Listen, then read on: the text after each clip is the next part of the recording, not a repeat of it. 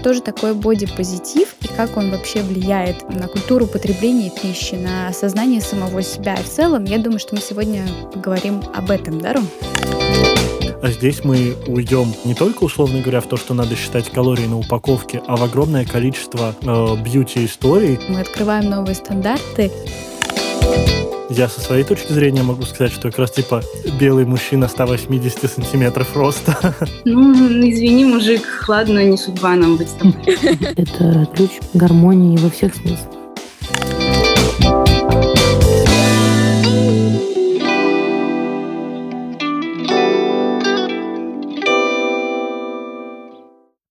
В выходные я решила посвятить весь свой день просмотру топ-модель по-американски 24 сезона. У, Да, я решила, ну, собственно, почему бы и нет, могу себе позволить. И что, собственно, я там заметила? Там была одна из участниц, которая была из Украины. И она была якобы модель плюс сайз. Почему якобы? Потому что на самом деле, когда она в одежде, ты ни за что не скажешь, что это какой-то там невероятный плюс сайз. Мы привыкли думать о том, что плюс сайз — это ну, очень-очень пышные формы. Но для моделинга все, что не вписывается в рамки супер худая, супер подтянутая и супер высокая, это все уже автоматически плюс сайз. И ведущие этого шоу, они активно делали акцент на том, что вот, посмотрите, мы развиваемся, моделинг развивается, мы открываем новые стандарты, и плюс сайз раньше был невозможен, а теперь, пожалуйста, смотрите, вот у нас есть целая одна участница, которая выходит за рамки стандартов. И я тогда задумалась о том, действительно ли бодипозитив, о котором кричат все СМИ, медиа, различные шоу, популяризирован и настолько развит даже в зарубежных странах, как об этом принято говорить в медиа. Потому что, на мой взгляд, одна единственная участница из всех, которая при этом еще и далеко не плюс-плюс сайз, это не то чтобы бодипозитив. Что же такое бодипозитив и как он вообще влияет на культуру потребления пищи, на осознание самого себя. И в целом, я думаю, что мы сегодня поговорим об этом, да, Ром? Да, у меня сразу есть несколько ремарок и добавлений.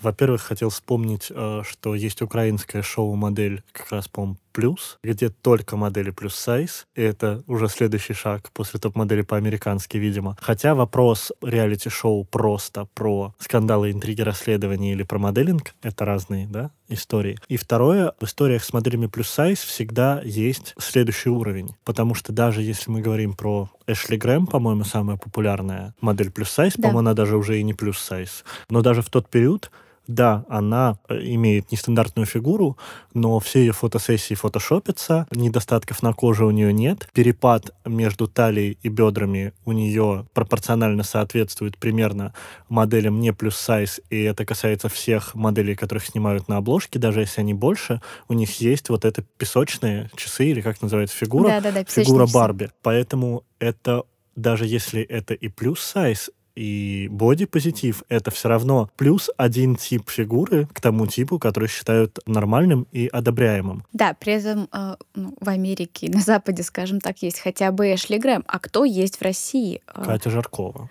Да, Я но, скажем так, их популярность как будто бы значительно разнится между собой. Я к чему? К тому, что в России, на мой взгляд, бодипозитив развит гораздо меньше, и он воспринимается зачастую с негативной коннотацией, да, да. в штыки. Для нас по-прежнему бодипозитив — это быть ленивым, это не хотеть заниматься спортом. И как будто бы в целом бодипозитив — это только про лишний килограмм, хотя, ну, естественно, он гораздо шире. В последнее время я заметила, что существует много статей в интернете около научных и псевдонаучных, которые говорят о том, что научное сообщество негативно относится к движению бодипозитива и утверждает, что это движение приводит к массовому ожирению людей. Мы решили э, пригласить в нашу студию специалиста а, Евгению Лавренову, врача-эндокринолога, диетолога Национального медицинского исследовательского центра терапии и профилактической медицины. Женя, расскажи, пожалуйста, действительно ли научное сообщество негативно относится к движению бодипозитива, на твой взгляд? Во-первых, всем привет. Привет. А, Я очень рада сегодня присутствовать э, с вами и действительно обсудить эту актуальную проблему, этот вопрос. Во-первых, хотелось бы, наверное, оттолкнуться от того, что считать бодипозитивом. Наверное, отсюда все ноги растут. потому что бодипозитив ведь создавался исходно как движение принятие да, своего собственного тела, что любое тело красиво. Поэтому, наверное, такой посыл создания этого движения вот в середине 90-х годов был очень правильный и верный. И направлен он был как раз на тех молодых девушек, которые страдают уже психиатрическими да, расстройствами, такими как нервная анорексия, булимия, что, в общем-то, надо научиться принять себя любую, любить себя любую и так далее. В дальнейшем, в общем-то, это движение приобрело некое искажение, будем так говорить, да, и сейчас, в общем-то, это действительно э, в некоторых векторах некая пропаганда ожирения. Поэтому сказать, что научное сообщество считает бодипозитив фактором, который влияет на увеличение распространенности ожирения, наверное, нет. Я все-таки опровергну этот момент, потому что, к сожалению, в современном мире так много факторов, которые увеличивают количество людей, количество лиц, не побоюсь этого слова, больных ожирением, да, что, в общем-то, это движение вот, э, вкладывает, наверное, наименьшую роль в распространенности ожирения. Поэтому хотелось бы, наверное, включая распространенность ожирения, акцентировать внимание именно на тех факторах современного нашего мира, которые действительно влияют на увеличение массы тела современного человека. Вот об этом, наверное, на это надо акцентировать внимание. Ну а бодипозитив, любить себя, принимать себя. В каждом правлении нужно искать какое-то зерно разумного подхода, я бы так сказала. А если мы говорим о факторах, то какие все же основные факторы приводят к ожирению? Среди причин ожирения и столь быстрого да, распространения ожирения, то есть э, за последние, если мы берем 30-40 лет, это просто какой-то катастрофический рост увеличение лиц э, с ожирением в мире. То есть на сегодняшний день практически каждый третий, наверное, страдает э, избыточной массой тела или ожирением в мире. Но и прежде всего порядка более 95% причин — это переедание на фоне низких энерготрат. Увеличенное энергопотребление на фоне низких энерготрат. То есть на эндокринные нарушения, на какие-то генетические синдромы, сопровождающиеся ожирением, приходится всего лишь где-то 4-5% причин.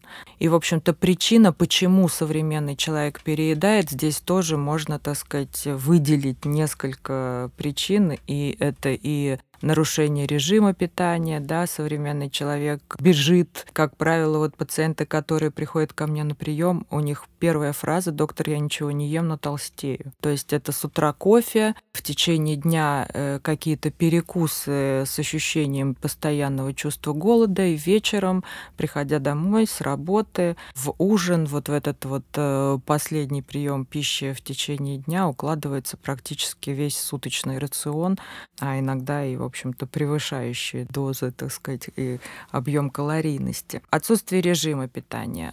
Есть целый ряд исследований, которые говорят, что объем порции увеличился практически в три раза за последние 50 лет. Соответственно, за один прием пищи современный человек потребляет практически в три раза больше калорий, чем это было там 50 лет назад. А если говорить не о внешних факторах, а о внутренних, что может повлиять на наше телосложение? Как обмен веществ на это влияет? И что еще может сказываться? на наш вес? А, ну, прежде всего, конечно, каждый человек генетически наследует определенный тип метаболизма, определенный уровень секреции тех или иных э, гормонов. И, в общем-то, сейчас действительно есть целый ряд исследований, которые нам говорят, что есть некая предрасположенность к ожирению. Но, опять-таки, ссылаться на наследственность и оправдывать э, свой избыточный вес только наследственностью неправильно, потому что на эту генетически заложенную базу предрасположенность это порядка 20%. То есть как мы распорядимся в течение жизни своей генетической предрасположенностью, да, это зависит целиком от нас.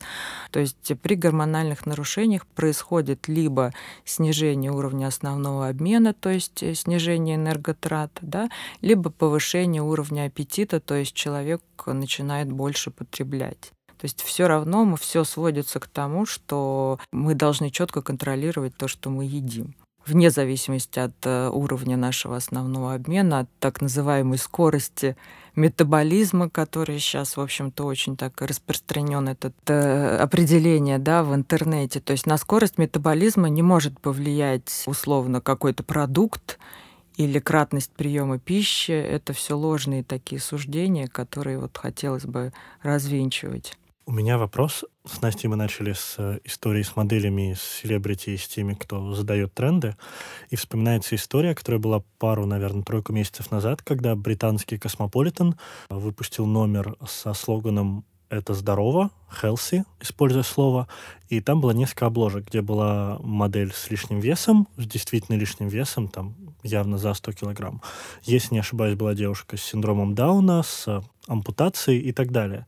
И э, люди не то чтобы прицепились, их зацепило слово «здорово» рядом с человеком, у которого явно очень высокий вес. Я пошел тогда рыть эту тему, условно говоря, по комментариям, и вышел на каких-то нутрицигологов, или, по крайней мере, тех, кто себя так называет, которые рассказывали про исследования, связанные с тем, что лишний вес — это не так критично, как говорится. Ну, то есть есть стереотип, что, типа, если толстый, значит больной, условно говоря, и дальше пытались развеивать на основе каких-то исследований, что да, если человек с условно лишним весом, у него могут быть проблемы с суставами, а могут не быть. И так далее. Есть ли действительно исследования, которые показывают сегодня, что жир — это не так страшно, как до этого считалось, или это заблуждение? Действительно, есть такие исследования, которые говорят о том, что, допустим, в старшей возрастной группе рассматривались лица с нормальной массой тела, со сниженной массой тела, с избыточной массой тела и с ожирением. И вот у лиц э, с избыточной массой тела действительно есть такой вилка называется, не знаю, как это э, популярно сказать, что действительно у них показатели смертности немного ниже чем у всех остальных. То есть э, небольшой избыток веса в старшей возрастной группе действительно э, влияет положительно, скажем так, на показатели смертности. Вот. Но говорить о том, что ожирение это здорово, здорово, healthy там и так далее, я бы категорически с этим не согласна, потому что, еще раз повторяю, жировая ткань это не балласт, это активный эндокринный орган, при гипертрофии которого мы имеем, в общем-то, массу последствий. Жень, а что тогда э, понимать под избыточным весом, массой жира избыточной? Как понять, что вот у тебя ее уже в избытке, где норма заканчивается? Да, mm-hmm. работают ли вот эти вот э, калькуляторы, типа рост, вес и вот, вот эти все истории, которые да, можно да, найти да. в интернете, сложить, вычесть, переумножить? Или это должна быть более умная система какая-то? Значит, э, стандартный показатель, на который мы э, ориентируемся, классификация ожирения по критериям, так сказать, Всемирной организации здравоохранения, это индекс массы тела.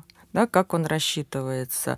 Это вес разделенный на килограммы в метрах квадратных. Да? То есть, условно, если человек весит 60 килограмм, рост у него метр шестьдесят, то, соответственно, 60 нужно разделить на метр шестьдесят в квадрате, да, на 1,6 в квадрате. Мы получаем индекс массы тела. Критерии от 18,5 до 25 это считается нормальным весом от 25 до 30 это избыточная масса тела, ну и все, что выше 30 это ожирение с различной градацией по степеням. В последнее время большое значение мы придаем также окружности талии. Это также имеет серьезное значение, поскольку именно висцеральный жир, то есть жир, который откладывается вокруг органов, имеет такое пагубное, скажем так, значение, включая развитие сердечно-сосудистых заболеваний и сахарного диабета. Поэтому окружность талии, норма у женщин до 80 сантиметров, норма у мужчин до 94 сантиметров. Это вот те стандарты, на которые мы ориентируемся в своей, в общем-то, практике. Независимо от их роста, да? Независимо mm-hmm. от их роста, да. Я сейчас попыталась умножить, разделить, высчитать, у меня ничего не вышло в уме. Но это действительно сейчас есть э, же специальные калькуляторы для расчета индекса массы тела, те же самые приложения в тех же самых гаджетах, но вот эти вот все формулы, там, рост минус э, что-то там 110, да, или что такое, это все очень-очень приблизительно, и все таки золотой стандарт — это именно индекс массы тела.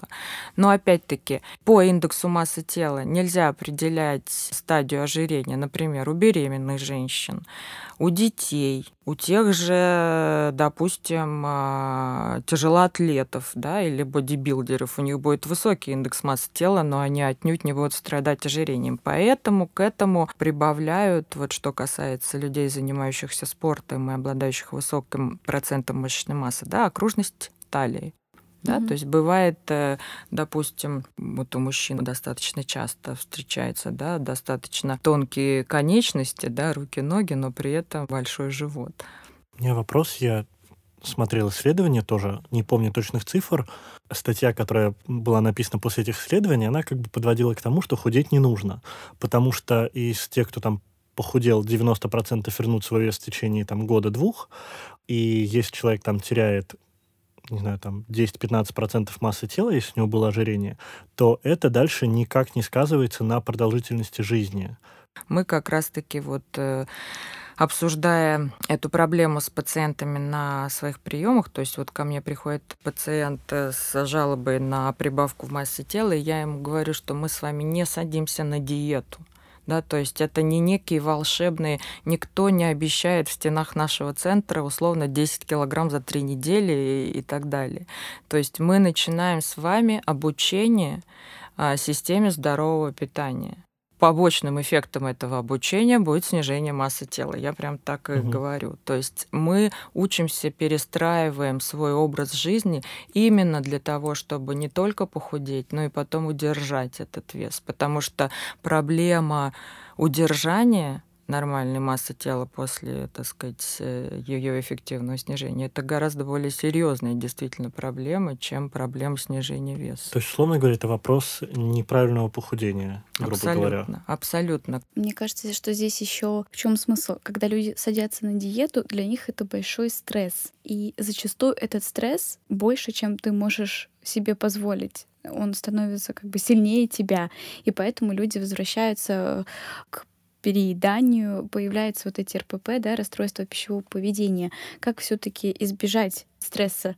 Избежать стресса можно только одним способом. Это постановка вот в процессе, на пути к системе здорового питания и нормального пищевого поведения ставить себе не вот новая жизнь с понедельника, как я говорю, да, а ставить себе какие-то мини-ступеньки, да, чтобы дойти до цели, нужно идти. И мы идем маленькими шагами. Условно, э, с сегодняшнего дня мы там, я не знаю, на ужин не едим там, я не знаю, в объеме кастрюли, ну, условно, да, то есть мы сокращаем объем ужина в два раза с сегодняшнего дня отныне и навсегда и больше ничего не меняем пока да, в следующую там неделю мы ставим какую-то другую цель. Не есть после ужина перед телевизором орехи там и так далее. То есть поступательно, не нужно все и сразу. Действительно воспринимается это как стресс. Человек испытывает эмоциональное, прежде всего, да, напряжение. И это самая прямая дорога и самая быстрая дорога к срывам.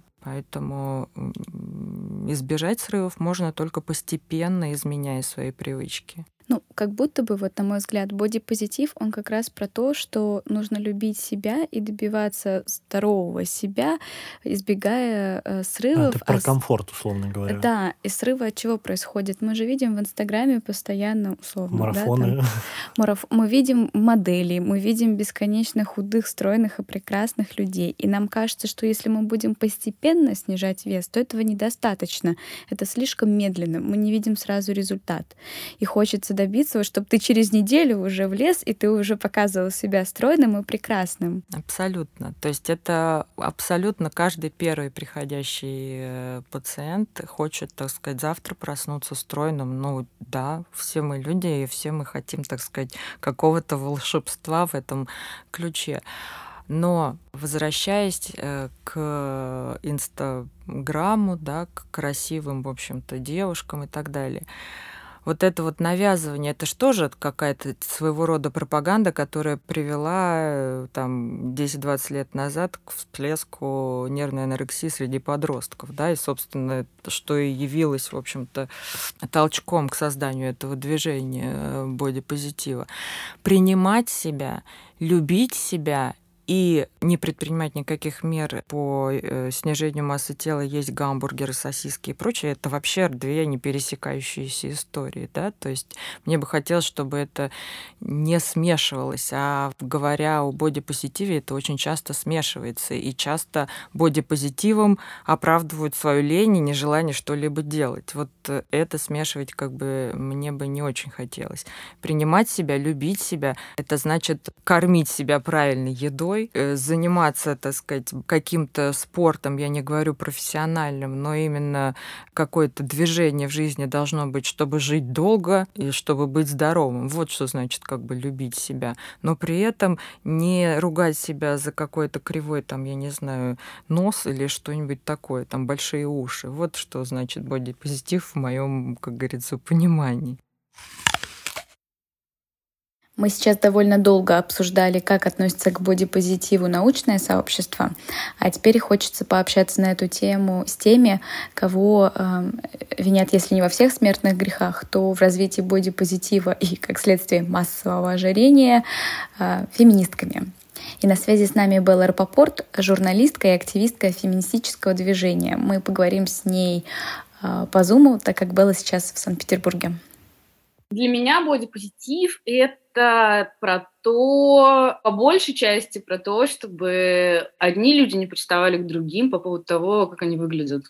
Вообще, ну, как бы неважно, это речь идет о весе, о волосах на теле, даже о суперстройном и каком-то спортивном теле, неважно, о бьюти-практиках и так далее. Да? То есть станьте просто от людей и все. Мне кажется, что в культуре в целом бодипозитив — это про вес. Ну, по большей степени думают часто не о цвете кожи, там, не о волосах и так далее, а действительно о том, что вот э, там ты жирный или не жирный, как тебе э, относится. И вот часто феминисток ругают и говорят, что именно они виноваты в этом бодипозитиве, именно они виноваты в том, что вокруг э, все жиреют, скажем так, и это связано якобы с бодипозитивом. Вот что ты думаешь? Разве... А, что? Разве этот миф? Э, ну, я не то, чтобы собираюсь развеивать миф, потому что я вообще не очень люблю развеивать миф о феминистках. Ну, конечно, ну, вообще, в принципе, толстых людей э, ну, какое-то количество есть, да, и, в принципе, вот у меня есть подруга, она э, толстая, она бодипозитивная блогерка, и, например, меня с детства обижали там за волосы кудрявые, еще за что-то, но общаясь с ней, я поняла, насколько все-таки, в принципе, даже те дети, ну, то есть я вспомнила, да, что, будучи ребенком, которого дразнили, я все равно всегда плохо относилась, там, например, к толстым детям, что как бы толстые люди — это те, к кому все относятся максимально плохо, то есть они одни из самых стигматизированных людей, наверное. И я узнала очень много подробностей жизни толстых людей. Например, я никогда, ну, при том, что, да, у меня там тоже были всегда сложные отношения с своим телом, я все время худела, все время считала, что со мной там что-то не так, все время э, у меня были там очень тревожные отношения с едой и так далее, но я не знала, насколько, например, тревожные отношения с едой у толстых людей, да, то есть они привыкли, что к ним все заглядывают в тарелку, и ты не можешь просто спокойно пойти и купить себе булочку. Ты не можешь просто пойти спокойно куда угодно и купить себе еду, потому что ты уже привыкла или привык к тому, что все смотрят на тебя с осуждением, и это превращается в какой-то чудовищный, ну, как бы невроз, да, то есть тебе кажется, что тебя ощущает, э, осуждает кассир, который продает тебе там, да, эту еду, и это, ну, невероятно тяжело, то есть я даже не могу себе представить, потому что, то есть я могу представить, что какое-то тревожное отношение с едой в принципе, но ну, и поэтому я не могу себе представить, насколько невротически вот именно вот это все, да, и, собственно, бодипозитив и феминизм нужны для того, чтобы поговорить об этом, и чтобы толстые люди, потому что действительно вес волнует почему-то всех на свете больше всего, и, да, из детства, да, и чтобы, ну, как бы толстые люди чувствовали себя лучше в нашем обществе, потому что все по-разному едят, и я знаю очень худых э, людей, которые жрут вообще один майонез там, и, не знаю, вредные... Ну, никто, никто не заглядывает им в тарелку, потому что они худые, да, и как бы если феминистки виноваты в том, что мы разговариваем да, о том, что толстым людям живет не очень, и призываем социум перестать так вообще на них реагировать, то окей, я рада, что феминистки в этом виноваты. Я вспомнил сразу историю, история из детства, когда, э, условно говоря, толстый человек, который ест, это уже сам, сама по себе шутка, особенно на телевидении. Сегодня этого как будто нет. На твой взгляд, эта история э, связана, условно говоря, с делом феминизма, с образованием в целом или с тем, что, в принципе, число людей с лишним весом, ну, постепенно оно растет статистически? Я не знаю, ну, как бы ничего про статистику, честно говоря, в этом моменте, поэтому не могу судить. Да, я недавно пересматривала Гарри Поттера, которого я там до 20 лет, в общем, люблю, и там я обнаружила какие-то чудовищные совершенно, да, шутки. Вот. То есть там сам факт того, что э, двоюродный брат Гарри Поттера ест, и что его дядя ест, они как бы толстые, они еще в таком гриме в каком-то, ну, таком супер толстом, да, и это просто само по себе говорит о том, что они там какие-то люди не очень, да, и что они вот смешные, дурацкие, не то, что вот эти прекрасные колдующие худые дети. Но я думаю, что это связано, ну, то есть я не уверена, что вообще такие шутки пропали. Ну, на американском телевидении, наверное, они, да, пропали, и в американском кино. Я не уверена, что они прям вообще везде пропали, но я думаю, что да, это, конечно, связано с общим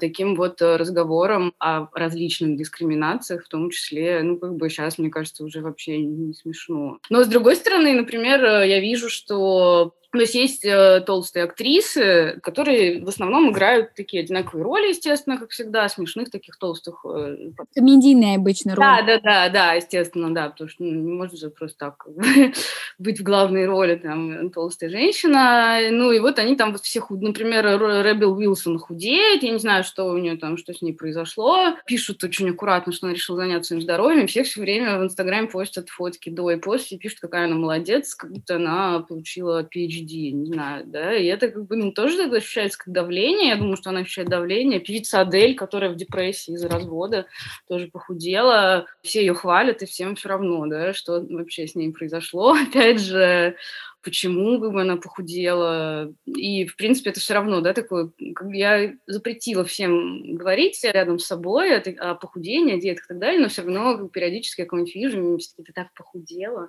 Я диссертацию магистрскую. Комплимент. Да, да, это как такой, э, ну, как бы по умолчанию комплимент все равно, да, что вот похудела. Кажется, что в России с этим еще хуже. Ну, то, если вспомнить даже блогеры бодипозитивщиц, их э, аудитория сильно меньше, чем у тех же американских активисток. И ну, там даже, по-моему, вот не помню, чтобы у кого-то было хотя бы сотни тысяч подписчиков, и хейта как будто бы гораздо больше, чем у американцев, которые вроде как бы уже поняли, что так делать нельзя, и об этом шутить уже не очень прилично. А, даже если вспомнить Little Big, вот у них есть э, этот их герой в последних клипах, такой... Э, пухляш. Пухляш, да, который танцует. И вот он все равно в комедийном образе. И я не знаю, как к этому относиться. То есть как бы, как будто бы, да, они показывают, что у них есть все на свете люди в группе, но при этом он все равно комедийный. Ну, как бы типа смешной такой, все да. И называют его пухляш. Да, непонятно, я тоже не очень понимаю. Да, то есть э, толстые люди чувствуют, что они какие-то неправильные толстые, ну, насколько вот я знаю. Опять же, не буду высказываться от лица, от лица толстых людей, но я с дискуссиями слежу и там с Катей разговариваю, да, то есть что вот как бы ты, если то, ну, в них еще такие лица всегда, то есть есть, например, как зовут господи, Тесс, я забыла. Ее поместили на обложку несколько лет назад, я даже тоже забыла, кто. А? Космополитен? Возможно. Тесс Хэтэуэй. В общем, она как бы, она, она не скрывает свой целлюлит, и она прям такая реально толстая, не плюс, ну, как бы не среднестатистически, а прям толстая, но при этом у нее абсолютно модельное лицо, и, возможно, она даже убирает что-то из области подбородка, я не знаю. Вот, есть, например, я очень люблю Инстаграм Барби Феррейры, она красивая очень девушка, и она так классно одевается, но из эйфории Кэт, она там играет, где она играет как раз такую толстую подружку, которая перестала быть такой хорошей, а всегда поддерживающей толстой подружкой, они говорят, ты стала с***кой. Да, но как бы при этом, да, тоже Барби Феррейра, у нее абсолютно такое конвенциональное, очень красивое лицо, и есть ощущение, что на некоторых фотографиях ее по фотошопе, потому что у нее осиная талия. То есть это выглядит даже странно, насколько у нее узкая талия, я не знаю, что вообще такое, да, но как бы во, во многих случаях толстые люди так не выглядят, и они, возможно, ощущают себя, ну, как бы теперь, когда появилась такая вот репрезентация, какими-то не, неправильными толстыми, потому что у них нет такой талии, нет таких потрясающих лиц, и да, в общем, бьюти-индустрия безжалостна, конечно, ко всем. Кате, опять же, мои подруги, ей все время желают смерти, во-первых, даже. Да, там, ты жирное чудовище, умри, да. Во-вторых, как бы все такие приходят, и давай ей там что-то про здоровье рассказывать. Она знает. Ну, то есть все толстые люди слышали очень много раз про то, что там этот вес, он э, дает нагрузку там на суставы, так, все все знают. Вот. А, ну и кроме того, есть еще такая проблема, как медицинская фотофобия. Вот, то есть толстые люди приходят к врачу с любой проблемой, и первое, что им говорят, что им надо похудеть, и даже не хотят вообще ну, никак их обследовать. Поэтому это такой вопрос очень сложный. То есть, если мы подводим итог и говорим про бодипозитив как про направление мысли, скажем так, mm. каждый волен выглядеть так, как он считает нужным, Конечно. и подходить просто к этому осознанно. Если я там ем не то и вешу больше, чем, не знаю, у меня есть ожирение, я это осознаю, я это принимаю, это мое право на сегодня. Ну, к сожалению, я думаю, что это сложно, ну, учитывая давление, так думать, но в идеале как бы да. Мне кажется, вот. здесь просто еще важно не пытаться свое мнение как-то э, навязать, навязать да. другим да, людям. Да, да, ну вот это самое важное, да также и с низкими, что как бы вес – это просто самая, наверное, распространенная да. история, а дальше есть, да, там, вплоть до трансгендерности, когда человек выглядит так, как он хочет, и получает э, не просто мужик, насмешки, да. а э, там вплоть до там, угрозы убийства, да, да. Там, в соцсетях. А, даже от феминисток периодически. Даже да. не периодически. Да, это правда. Но меня вот, опять же, да, меня за волосы хейтят с детства. Сейчас я вот как-то полюбила свои волосы, но, но до 30 с лишним лет я вообще ну, не знала, что с ними делать. Как их выдать за общечеловеческие волосы, там, может быть, милирование сделать, может, там, заплести косички на ночь, чтобы они не были такими кудрявыми, там, и так далее, да. В общем, э, хейт... Токи недавно видела, как какой-то мужик рассказывал, типа, девушкам, как им надо выглядеть, чтобы э, они нравились мужчинам. И он говорил, что среднестатистически, типа, больше всего нравятся девушки с длинными прямыми волосами. И просто, и как бы все остальные, извините, до свидания. Ну, извини, мужик, ладно, не судьба нам быть с тобой. Я переживу. А вот что об этом думает феминистка и авторка телеграм-канала «Женская власть» Залина Маршинкулова. Для меня бодипозитив — это когда ты принимаешь себя, свое тело таким, какое, какое оно есть, и не оглядываешься на стереотипы, на форматы, на стандарты красоты, которые транслируются в медиа, в каком-то еще пространстве, когда ты не только не пытаешься этим стандартам соответствовать, но даже не огорчаешься, что ты им не соответствуешь, а любишь себя такой, какая ты есть. Вот. И я думаю, что это и есть бодипозитив. Потому что если мы вспомним, то в разные времена генеральные, генерализированные стандарты красоты были разными, и конвенционально красивый человек, опять же, был разным. Э, были времена, и сейчас, возможно, они где-то есть в какой-нибудь индустрии там модной, э, что нужно весить 40 килограммов. Но это вообще полный бред. вот. И что женщина, которая весит 60 килограммов, считается толстой там у некоторых, у кого-то. Вот. Это абсолютная чудовищная ерунда и глупость. Здесь, собственно, переходя к вашему вопросу номер два, к следующему. Вы говорите, что там по поводу пышка грамм, то, что я называю свой э, профиль пышка грамм, и пишу о невыносимой пышности бытия. А, но мне сложно назвать именно в таком в конвенционально классическом понимании пышной. Мне просто я скорее пышность это мое состояние моей души скорее. А по поводу хейтеров, не знаю, мне никогда не писали хейтеры ничего по поводу моего веса. А, напротив, только комплименты, приколы, какие-то шутки бывают связаны с формой моего лица. Да? У меня квадратное лицо, но я и сама про это люблю шутить. И довольно часто про это шучу, потому что я это принимаю, мне это в себе нравится, я не собираюсь с этим ничего делать. Мне никогда не хотелось быть похожей на какой-то там, не знаю, клон а, инстаграмный. Там вы, наверное, замечали, да, что в Инстаграме примерно ну, там одна, и один и тот же типаж внешности, он клонируется, транслируется и так далее. Никогда не хотелось э, под этот стандарт себя подогнать. Так же, как мне, например, ну, за всю свою жизнь почему-то не пришло в голову сделать ни одной татуировки, например. А, то же самое. Вот, то есть нет совершенно никакой потребности гнаться за стандартами. Мне совершенно не было никогда потребности, не знаю, там, весить эти долбанные 40 килограммов и так далее. Это и есть бодипозитив. Если я захочу худеть, то я буду худеть исключительно потому, что чтобы нравиться себе, да, то есть для меня вот, ну, например, там сейчас там я там после родов набрала какое-то количество лишних килограммов, мне просто некомфортно, у меня там в этом весе себя не чувствую легко, поэтому я там ну, стараюсь похудеть в этом весе. Ну, не сказать, что сильно прям себя в чем-то ограничиваю, но так, занимаюсь там физическим нагрузками какими-то. Но это скорее делаю для здоровья, да, и для комфортного ощущения себя.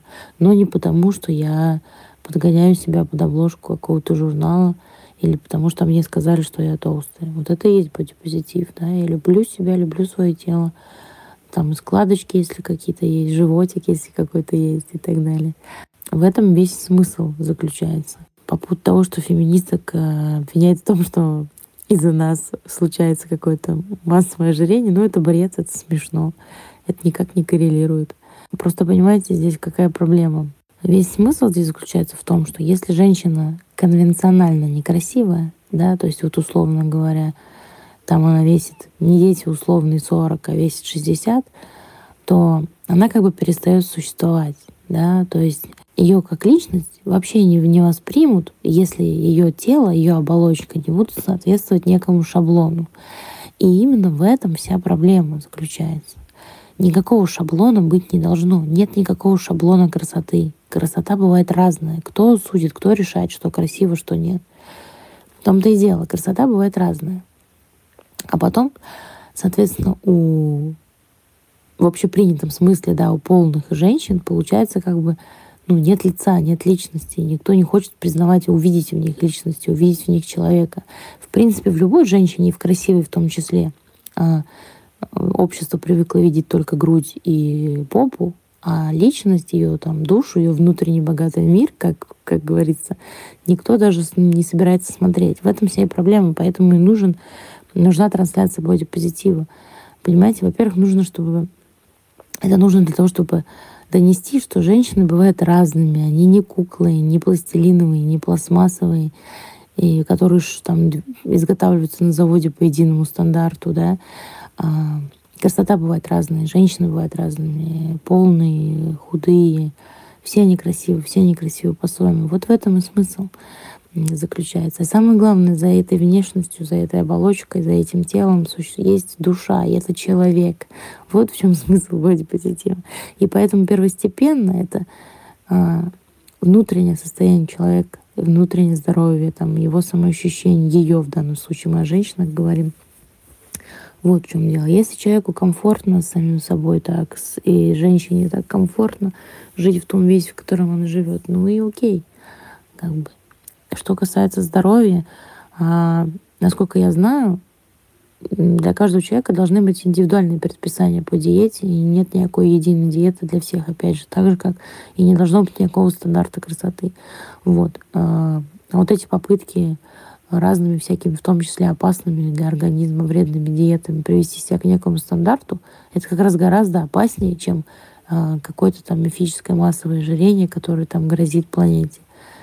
Этого нет на сегодняшний день. А вот опасные диеты, неизученные там всякими шарлатанами распространяемыми, во всяких там бложиках, непонятно кем, сделанные не врачами, людей, которых нет медицинского образования даже, которые толкают всякую фигню там в виде похудей за три дня. Вот это гораздо опаснее. Можно так себе организм подорвать такими мутными, темными диетами, непонятно от кем написанные. И я считаю, что все должно быть легко. Вообще, в принципе, И существует такое понятие, как осознанное питание. Вот. Поэтому, соответственно, осознанное питание помогает нам не переедать. Об этом есть достаточно много литературы, есть специальные курсы. Вообще осознанность — это там ключ гармонии во всех смыслах. Я сидела ли когда-нибудь на диетах? Ну, не помню, чтобы я сидела, если честно, на диеты. Не было такого. Потому что, ну, у меня, скажем так, мне, наверное, повезло. У меня нет каких-то, наверное, серьезных, может быть, нарушений гормональных. Тут, конечно же, чтобы не сглазить. Э, то, что со здоровьем не хотелось бы никаких проблем. Но у меня, если хочется скинуть какие-то пару-тройку килограмм, я просто перестаю есть белый хлеб и булочки. В принципе, мне обычно... И я сразу прихожу к тому весу, в котором мне комфортно. Вот. Мне в этом смысле... Ну, сложно это назвать диетой, наверное потому что я не страдаю без, без булочек и без белого хлеба. То есть это такая, ну, не сильная жертва. А так все остальное я ем, там, майонезы, там, кетчупы, бургеры могу съесть, там, ем его и довольно часто. Не сказать, что я себя в чем-то ограничиваю. Если там вдруг это бы привело к тому, что я бы там очень сильно прибавила вес, я бы, конечно, что-то с этим стала делать, потому что для меня необходима легкость. Я люблю кататься на велосипеде, люблю там спортом позаниматься. И для меня просто необходимо для ощущения себя здоровой заниматься спортом. Но им нужно заниматься вообще не из-за того, что ты хочешь похудеть, а просто для того, чтобы тело не отмирало, чтобы чувствовать себя в тонусе. То, собственно, это необходимо именно для этого. На самом деле это такая большая правда, что далеко не только вес осуждается людьми, и бодипозитив — это в целом про разные особенности человеческого тела. Как человек с ростом 153 сантиметра, я могу сказать, что я с детства получаю комментарии о том, какая я маленькая, и каждый на свете существующий человек думает, что это очень классно пошутить про это. Ой, какая ты маленькая, назвать тебя гномом и еще кем-то. И в детстве как бы это ужасно раздражало. Сейчас это про то, как ты умеешь, э, наверное, переваривать эту информацию. Сейчас мне уже абсолютно безразлично, кто так шутит, и э, я могу сама над собой пошутить, и, и мне будет действительно нормально. Это не будет такая шутка, типа, в самооборону. Многие через это не прошли. Это до сих пор больная тема, особенно для мужчин. Если девушка еще может позволить себе в обществе быть низкой, так уж и быть, как бы в этом даже есть какая-то там милота быть маленькой, а, то мужчинам как будто бы еще сложнее с этим. Ну, можно вернуться еще к теме веснушек, например, а, на которых тоже всегда делают акцент, позитивный или негативный, но это рассматривается как характеристика человека. Я со своей точки зрения могу сказать, что как раз типа белый мужчина 180 сантиметров роста, который на первый взгляд все окей, ко мне претензий по условно внешности совсем не характерная, на самое стандартное нет. Но здесь всплывает история про излишнюю волосатость, про облысение, про что-то еще. Это огромное количество вещей, которые, опять же, высмеиваются, показываются как неприятные, хотя это там особенность высокого процента людей. Ну, то есть, типа, это не статистическая погрешность даже. Это вот прям норма жизни, и здесь мы уйдем не только, условно говоря, в то, что надо считать калории на упаковке, а в огромное количество э, бьюти-историй. Мне последние две недели каждый день в Инстаграме показывают э, накачанный торс, и рекламу полного удаления волос с тела. Они тебе что-то знают. Я не знаю, что они знают обо мне, но я даже это не гуглил. Не знаю, откуда они берут, что за новые алгоритмы. Окей.